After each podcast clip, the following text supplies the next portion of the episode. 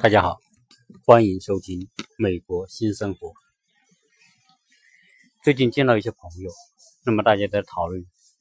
到底加州好在哪里？因为我去亚特兰大回来之后呢，有些感触，就跟他们去分享，他们会觉得很惊讶。为什么？因为关于东海岸和西海岸，西海岸本身，我谈过它在自然环境当中的差别。那么很多人都很想知道，东海岸和西海岸在社会、经济、生活方面有什么样的区别？但这个话题非常大，我很难在一期节目当中讲得清楚。我呢就想用亚特兰大所了解到的情况和洛杉矶的情况，就在生活、工作和市场方面跟大家做些做个简单的分享，让大家有所了解。东西海岸，亚特兰大也是一个东南部最大的城市。和西部啊大城市洛杉矶之间的差异，那么这些差异呢，应该从老百姓最关心的问题，无非就是生活的成本、生活的压力和收入的不同。那么到底这两个城市有什么区别呢？我我觉得这两个城这两个城市非常有代表性。那么西部洛杉矶是经济发达、人口多、市场活跃。那这个城市在西部，当然它不是最高的。你像西部，呃，收入最高的城市不是洛杉矶，而是在旧金山、在硅谷、圣何塞、西雅图。那洛杉矶可能是在中间水平。当然西因为这边经济活活跃，市场很好，所以呢，包括这里很多创新的科技企业在西海岸，所以这边的收入很高。所以在首先，在一个区别上，就是西海岸的收入平均收入啊非常高，特别洛杉矶这个城市呢，应该属于中高水平。但是亚特兰大这个城市呢，呃，当然亚特兰大很难单独来讲，基本上呢就讲两个州会比较好一点，因为在我在查找资料的时候呢，它基本上是在这个州与州之间做比较比较多。那么乔治亚州就是亚特兰大所在的那个州呢。啊，相对来说收入比西部要低很多啊，这是因为收入高低不同，那么这两个地方的生活成本就会有很大的区别。我找了一组数据来跟大家分享，看看说在加州的这种收入情况。那么在美国呢，收入不是按月工资来算，是按小时工资来算的。那么有一份报道，这份报道是二零一八年一月份的。那这个讲到在西海岸的这种收入，西海岸现在的工资收入大概平均是十一美元左右一个小时，十一美元一个小时，一天八小时，大概一天就是在啊八九十美元的样子。但是现在呢，这个西海岸加州都在计划提升最低工资标准啊，我刚才讲的。这个十一美元是最低工资啊，这我刚才没有啊着重来注明这一点，它不是平均工资，是最低工资。那么最低工资里面啊，加州从二零一八年一月起，它的最低工资每小时是十一美元啊，我纠正一下。那么有的较较小的公司呢还低一点，大概最低工资是十美元一个小时。但是加州现在计划在提升工资，而且已经通过立法，在二零二三年以前，全加州的最低工资提高到每小时十五美元。这个提升的幅度还是很大的，因为通货膨胀的速度比这个还要大。目前在东海岸，工资最高的是华盛顿特区。呃，华盛顿特区和华盛顿州，那么华盛顿特区现在最低的时薪就是每小时工资是十三点五美元，那是应该是属于啊非常高的啊最低工资里面最高的。那么其次是华盛顿州每小时最低收入是十一点五美元，而洛杉矶呢，它最低的时薪二十五个人以下的小公司是十二美元。而更大规模的公司是十三十三点二五美元，呃，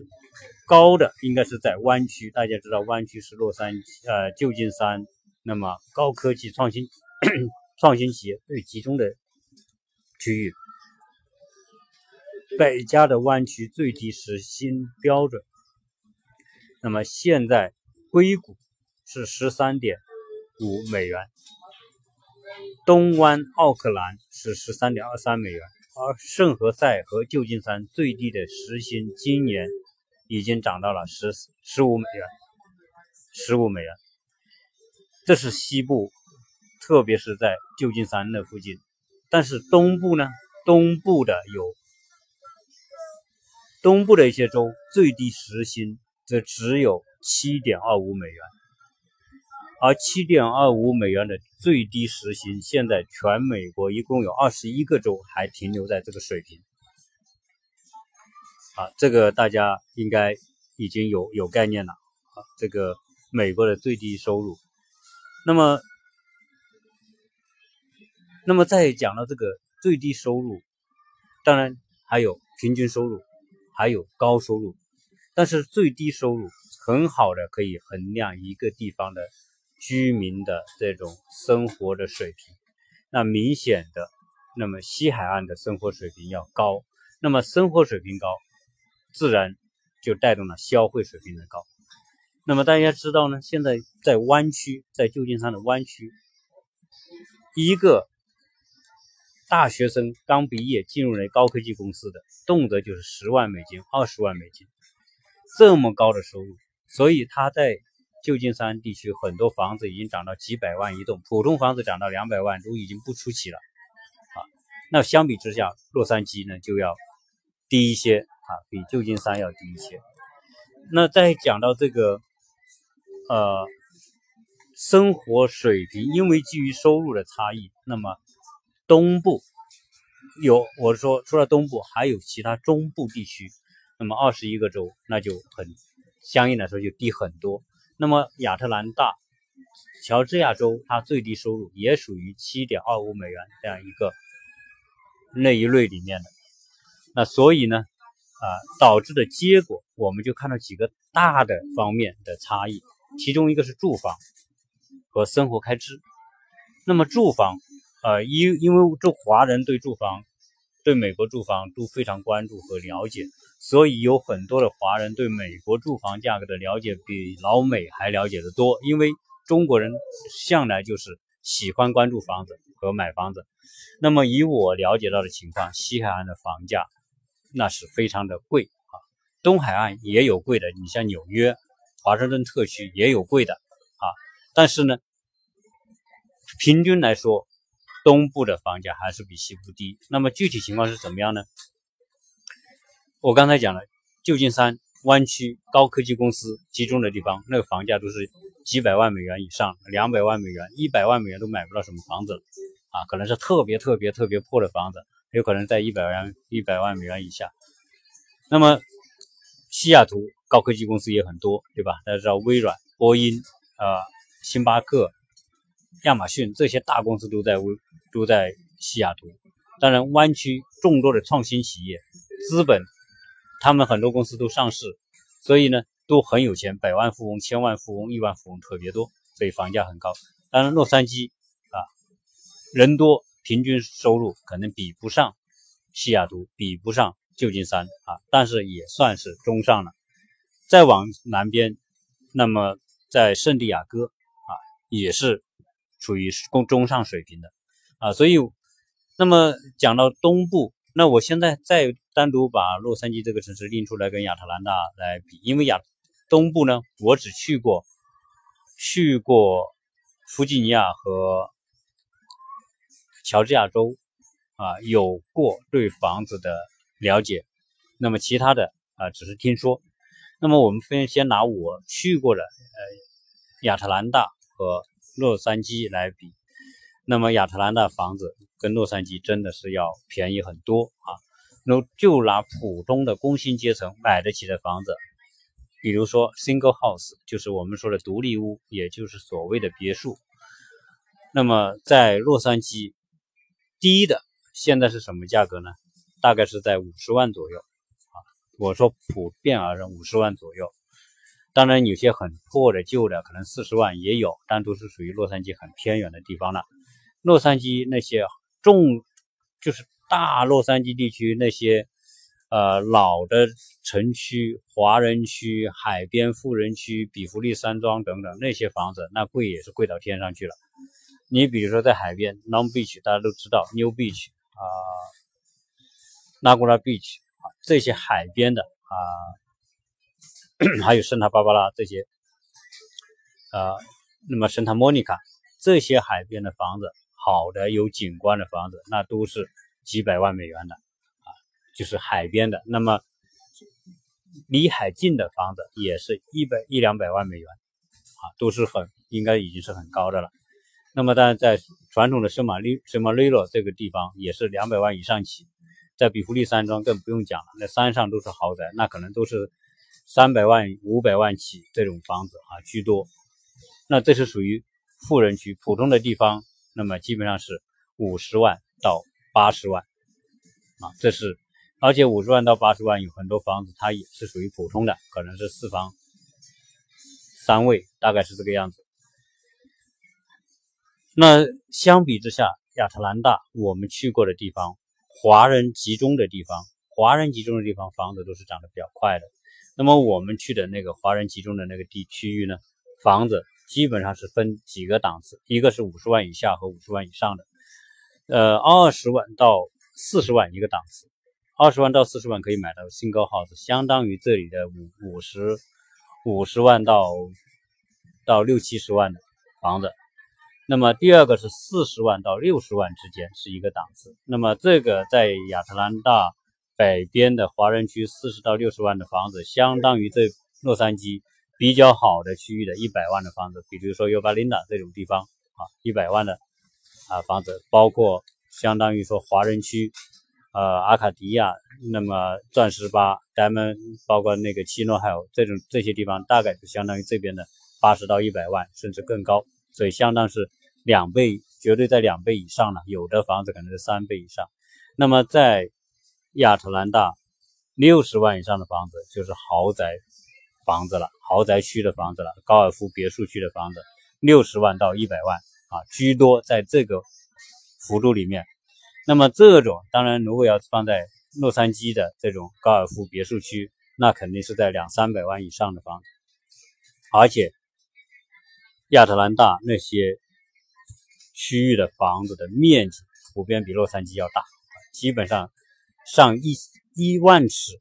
的地的房子是比比皆是，两万尺的都很多。那么相比之下，在洛杉矶你不太可能有这么大的地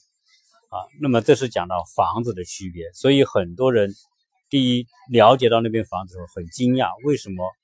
亚特兰大那边的房子会比这边大概三分之一啊，最少最少一半，二分之一的价格。很多情况三分之一，很多豪宅是四分之一啊，甚至更多啊。这个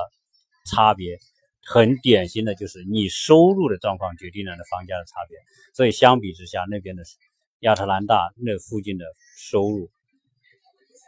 主流的居民的收入比洛杉矶是要低的。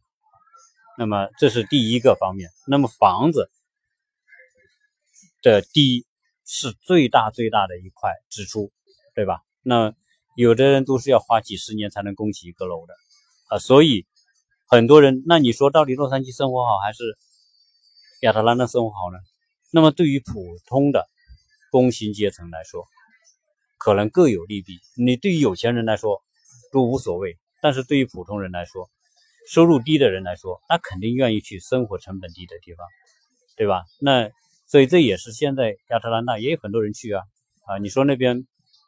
呃，这个不好，这个不好，但是那边有很多地方是西部根本不具备的优势。首先房价低，对于普通的这个居民来说，我花五十万可以买个非常不错的房子，但在这边要花一百多万，甚至我花三十万可以买到一个像样的中间阶层的这种房子，旧一点的啊，也很不错，在这边。可能要花个七八十万，啊，那我首先我买这个房子，我拥有我拥有这个房子，我就少支出几十万，这几十万可是要算利息的，大部分都是要贷款的，啊，利息算起来那也是很吓人的这个支出，所以从这点来说，那么是一个最巨大的差别。压力上，生活压力上会有巨大的差别。第二个税，加州的税，按照整体来说，本来是一点二，啊，属于中间水平，但事实上，加州很多地方的税是远远不止一点二，在我住的区域的附近，一点六算很低的了，大部分是在一点八到两二点零之间的税。一点八到两点零之间的税意味着什么？一百万的房子一年要交到两万美元的税，地税啊。但相比之下，在亚特兰大，最高的税是一点二，最低的是零点八，啊，大部分是一点。大家知道，税是加州的一半，在很多地方是一半。当然，加州很多老区已经开发完了的啊，可能已经三四十年的老区。可能税还是一点二，但是很多新开发的需要政府配套的，都是在一点八到二点零。好，那亚特兰大那边只要零点八到一点二，就大部分平均我算一点零，那这就低了一半。那你去算算，如果一个五十万的房子，他交五千的税，在这边一百万的房子，因为你这边一百万只相当于人家五十万的房子，那你要交税交二点零，交两万，两万和五千。就差了一万五，这个对于普通工薪阶层是巨大的差异啊！有些人一年一个家庭也就五万六万，那交掉一万五的税，对吧？当然，这有些抵扣啊，那些我们不说，我就说这个税的标准来说，就是巨大的差别。房价差那么多，税也差那么多，那所以相对而言，如果是同样的收入，那在亚特兰大，你去想想，那肯定比在西部，比在比洛杉矶要压力要小很多。这是讲到第一大块，第二大块，生活支出，日常生活吃衣食衣食行啊，不说住吧，住已经讲了。那么衣食这一块是差不多的。亚特兰大，你想想，因为人工工资低，所以它的这个很多算在这个商品和服务上的成本，肯定相对来说比洛杉矶也要低一点。税可能消费税可能差不多，亚特兰大比这个洛杉矶要低一点。洛杉矶基本上在百分之八到百分之九的消费税，你买一个东西，啊，你不管是买人家二手货，买什么货，你价格是价格，十块钱的东西再再加九毛钱，百分之八呃百分之七到百分之九的消费税，啊，这是这是不可以讲价的，税是不可以讲价的，只是这些商业单位替国家收这个税，啊，消费税，当然亚特兰大可能也在百分之七左右。啊稍微低一点点，那么在物价上，那你看看房价、地价，洛杉矶高，西部高，自然要折现到这个房价啊，商品价格。你开一个同样，你开一个商场，你租这个商场的租金你就低，对吧？人工工资低，所以它的物价相对是会低一点。那么我们在这边在。亚特兰大也去很多华人超市、韩国超市、日本超市、印度超市。那总体来说，差比较接近，但是东部还是要低一点啊。包括一般的这种消费，但是中餐馆就不好说，因为在西部中餐馆多，洛杉矶中餐馆多，竞争激烈，所以相对来说两边差别不是太明显。好，那讲到什么呢？讲到行，这又是一大块，在洛杉矶城市特别大。那么这个特别大的洛杉矶，自然是需要用到车的，而且用车呢是怎么用呢？是你一般在洛杉矶开出去的平均距离，一个人一天的平均距离，洛杉矶比亚特兰大一定要长啊！这里面讲到什么？讲到洛杉矶和亚特兰大的城市区域的面积。洛杉矶的都市区和亚特兰大都市区比，洛杉矶要大很多。洛杉矶大很多。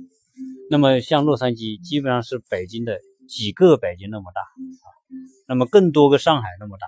啊。有人说是四个，我具体没查资料，到时候我可以查查再补充进来啊。那么你一开出去办事，可能一开这边算英里，可能就四三四十英里，三四十英里，基本上就是五六十公里。你可能一天开下下来，可能就是七八十公里、上百公里，那么基本上少的五六十公里很正常，很正常。但是相对而言，那么亚特兰大这种小的 city，它的规模相对小，人呢也住在这个一个比较小的区域里面。他出去办个什么事呢？他不用开那么远的车，所以这样里程就少。那里程少，自然耗油就要少，对吧？那这是这是一个路途的差别。第二是油，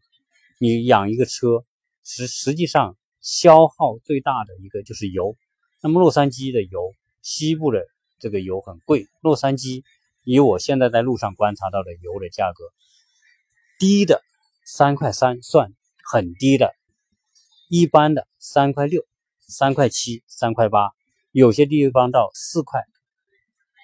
一加仑，一加仑相当于三升，你去看看，那相当于说我算三三块七美元，那相对相对来说，大家可以直个算出来，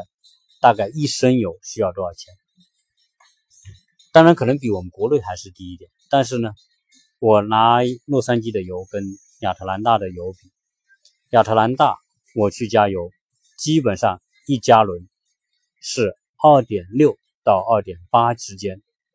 很多地方是二点六美元一加仑，二点七美元一加仑，这边是三点六、三点七，也就差了一美元一加仑，这个差别是蛮大的。一升，那么一升差了多少钱呢？差了将近两人民币。按如果按算人民币的话，等于东部。啊，要比西部便宜两人民币一升，因为按我算的加仑差了一加仑的话，那么差了一美元了。这就是啊，油上一第一，那么距离近；第二，它的油价低，所以这一块可以节省很多的生活成本。那这个就是呃最比较我们说的最长的开支方面啊，要用到的费用里面啊。东部比西部有很大的，那这也是为什么？哎，你西部现在十二美元的最低工资，而东而在亚乔治亚州这种地方要只有七点五美元小时的时薪。你看房价差了那么多，油价差了那么多，那自然他的生活开支就会低，所以它很合理。那么对于那就那说到底是我去东部好还是去西部好呢？这个没有标准。啊，因为有人喜欢这里气候，有人喜欢这里的距离，有人喜欢这里的海，有人喜欢这里的学校，有人喜欢这里的呃这种旅游资源，你喜欢这里的教育资源，种种原因，大家因为各各出自各自的考虑，会选择洛杉矶或者选择东部啊。但但是现在中美的贸易战又出来一个问题，因为西部这边大量的这种贸易企业在洛杉矶，为什么？因为美国最大的港口在洛杉矶，那么从中国来的货柜大部分从洛杉矶上岸，很多批发公司、仓仓储公司都在洛杉矶附近，在西部沿海，所以这里很多做批发、做商业、做物流的公司。现在中美贸易战一打，加征百分之二十关税、二十五的关税，那意味着什么？意味着很多中国商品在这边就要加价了，一加价就不好卖。那你弄得很多做什么？就制造业，就是提高关税是保护美国的制造业。很多的普通制造业，你你外来的商品贵了，我本国商品就好卖嘛？对你保护了本国的制造业，但是你牺牲了本地的这种商业物流和服务。为什么？因为很多人就拿不到好便廉价的商品了。那这个时候他东他生意不好做，很多开店的、做物流的、做这种批发的，他生意就不好做了。那这个这个就业人口也是很多的，我的朋友里面就听他们聊到，现在贸易战一打，很多做小生意、做商业的、做批发的、做这些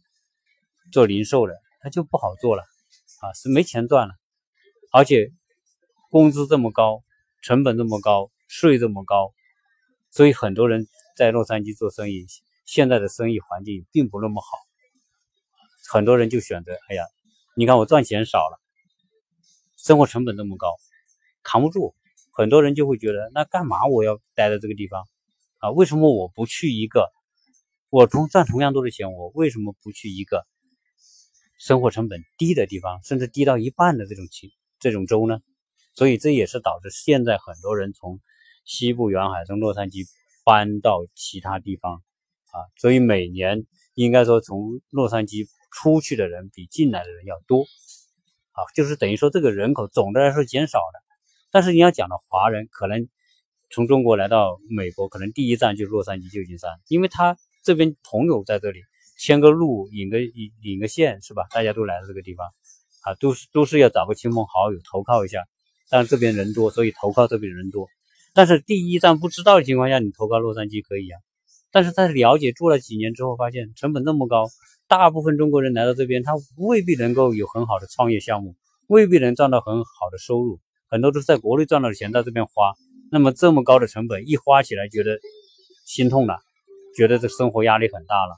再加上他们对随着对美国其他地方的了解，那很多人就会选择从洛杉矶从旧金山搬出搬走搬出来，那么到生活成本低的地方去啊。特别是对于那种大部分到这边来生活花钱不赚钱，在国内赚钱到这边花钱，甚至国内现在生意也不好做，很多人。很多人做的生生意的很多企业也不好做，钱也不好赚，对吧？这样一来，到美国总体来说，美国的物价水平还是比中国高，消费也比中国高。我们的现在比价已经差不多六点九比一，我在国内赚六块九毛钱，才相当于这里一毛一亿美元。那当然赚钱花钱快，赚钱难啊，所以人也会选择说，哎，了解去其他的地方。这就是为什么说该不该留洛杉矶的问题。啊，这个没有标准，没有答案，根据个人的情况。如果很多人做高科技的，比如说他可以找到高科技的工作，在在旧金山、在洛杉矶这边，圣圣地亚哥，在西雅图做，他能赚到一年赚到二十万、三十万美金，那无所谓，就完全可以 cover 他的这种收这种生活成本，还过得很好。但是如果他只赚个几五六万美金的话，他跟东部差不多的话，那这边就很难，就很难，生活就非常艰难啊，所以。这就是说没有标准答案，但是我们只能是说从通常的生活收入水平在衡量它的支出水平而言，那么东部的一些地方低物价的地方、低房价、低物价、低油价的地方，生活压力会小小远远小于西部的这些大城市啊，这是我得出的一个结论。对于听友来说，如果你是要来美国，啊那么，或者你想搬迁的，我觉得考虑到你最关心的是什么，来列出，比如你有六项最关心的，你列个次序，是不是房价，是不是出行的成本，是不是税收，是不是呃我们说的这个房产税啊，是你最关心的。如果你最关心这个，那你大可不必到西部来凑热闹，到旧金山、到洛杉矶来凑热闹，这个这个是要付出很高的成本的。啊，以美国巨大的美国有丰富的城市让你选择啊，那么中部的城市，中部实际上是一个生活成本相对比较低、比较安宁。可能说，如果你是在国内赚钱到美国来花钱，中部也是非常不错的选择，房价也低，税也低，对吧？只是说，哎，你要去个旧金山，去个洛杉矶远，那你谁会天天跑那些大城市啊？我们住在洛杉矶，我们去当趟都很很不愿意去。啊，没，当趟也没什么东西需要我们去，所以在美国大城市不是吸引人的原因，就业是吸引人的原因，低成本是吸引人的原因，高收入，对吧？就业机会啊，如果你不是在这边大学毕业要找很好工作的啊，大可不必去这些城市凑热闹。东部大量的，在我曾经讲到说这个环境，因为我还没有彻底去讲环境，因为讲东部的环境，我觉得西部是有它的好处，对吧？水果很多，早晚很凉爽，白天热的要死。我刚才在在在来做，我现在录节目，实际上在在一个丰田的一个维修中心啊，我在等他做维修，我就录这期节目。我刚才刚到的时候，我看到我的汽车仪表盘上的室外温度价格是一百一十一百一十二华氏度，相当于四十一到四十二摄氏度，那已经非常热，非常热了。比国内的什么火炉温度还高，只是它早晚会比较凉。但东部呢？东部很多地方，当然东部对东部的东北部冬天很冷。但是我去亚特兰大属于东南部，我觉得气候白天可能气温还是有点高，但是早晚也是很凉快的。降雨很丰富很多，种个树、种个草、种个菜，那我觉得比西部要好的多得多。啊，所以每个地方有很大的差别。如果你真的在东部，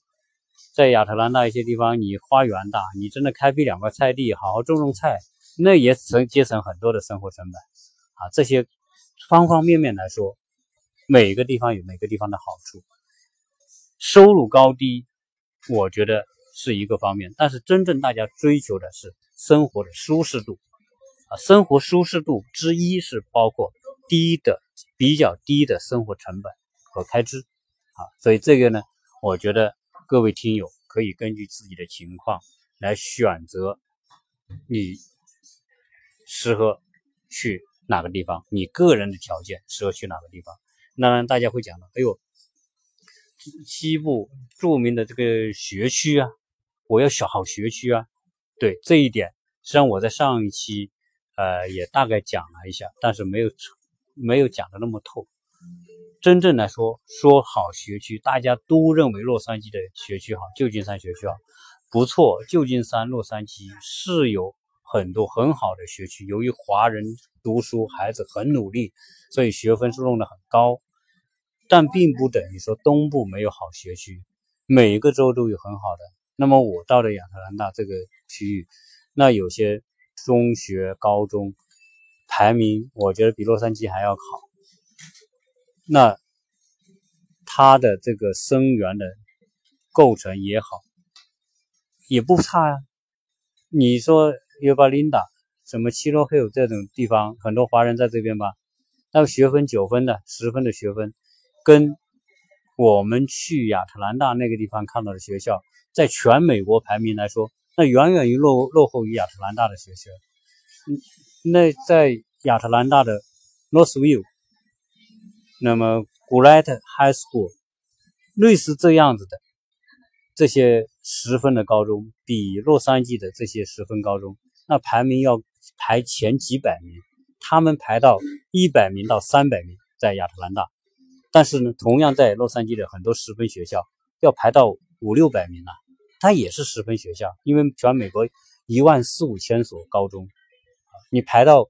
五六五五六百名也算不错的高中了。但是呢，和人家一百多名、两百名的比，那还是差很多啊。这个从他的考试成绩，这个排名是从。那么呃，刚才有电话打断了，我继续接着。聊这个问题，那所以呢，在学校这一块，我觉得每个州都有一些非常好的学校，而且相对而来说，啊，人，我觉得种种族还比较纯粹一点，相对来说好。所以关于学区，我觉得并不等于啊，洛杉矶、旧金山的学区就一定好。当然，最顶尖的很多在旧金山确实很棒，那些。高科技人才的孩子的学习的能力各方面还是很，但是你也不能挤到里面去。如果你的孩子不是那么优秀，你挤进去，你都是都是成别人的炮灰，因为那些人太厉害了，那些孩子啊，所以去一些相对而言，呃，其他的这些竞争不是那么大的，也是不错的。那么还有一个因素，作为我们来说，家长是必须考虑的。洛杉矶今年宣布大麻合法，所谓的娱乐大麻合法化，也就是说，大家这些高中生啊、大学生啊、成年人，你实习大麻的人就很多，因为他得到大麻容易啊，合法了嘛，我可以合法种植大麻了。我有一个朋友，朋友的朋友就就就中招了，怎么中招呢？他买个房子，在那个七洛 Q 这边，本来的房子也不错。价格也合适，他买了买了，但是他没过来，他就先租给别人。但是租呢，你也不知道这个人是干什么。美国是这样，租了这个房子，这个房子领地就是他的，你不能随便进。你哪怕是你是业主，你不能随便进，他不同意进，你也不能进啊。租客有这个权利。结果他把房子租完之后，把窗户关的密密麻麻的，然后呢，在里面种上大麻，因为种大麻需要水分，需要空调喷淋。结果一那个美国的房子都石膏板做的，就是内墙都石膏板做的。那你想想，他每天喷水，每天湿潮湿，那么这个房子用不了多久，这个所有石膏板就废了，这房子就废了。最后不知道什么原因，这个这个被人报警，警察过来就把他这些人又跑了，这个扔一个破房子，所以你到处很多这种人在室内种大麻的。那么这个学校里面，如果你进了学校管理不严格的，那你家人要操很多心。在洛杉矶，你谁知道这个小孩在学校里面跟什么人混在一起？别人都经常这些要卖这些大麻的人，经常一开始就送送各种糖果啊，什么都加了大麻的，又给小孩子玩跟吃，吃之后上瘾了，你就花钱买。无非都是钓鱼这么这这这么卖毒品的，所以这边来说，大麻要多得多。东部来说好一些，最起码东部它种植不合不是合法的，但卖大麻的相应来说也就也就会少一些啊。所以呃，从孩子的安全健康的角度，实际上加州是很杂乱的，因为加州什么人都有啊，它是匹夫州，所以匹夫州很多什么偷渡的呀，很多。干非法事情的都都都藏在这个地方，啊，所以治安各方面隐患是蛮多的，蛮大的，啊，所以相比之下，啊，我觉得东部有东部的好，中部有中部的好，西部有西部的好，啊，看你从哪个角度来来说，啊，来考量，所以关于说，呃，我们华人来这边是不是应该就应该去洛杉矶啊？就业机会多啊，学校好啊，等等，是不是这样呢？我觉得啊，不能听一面之词，要考虑你自己的状况，考虑你自己的经济能力，考虑你自己对小孩的这个教育的想法，最后来决定啊。所以我正趁这个今天这个空档里面，那么呃，跟大家聊一聊，到底是不是应该住洛杉矶，还是应该不住洛杉矶啊？呃。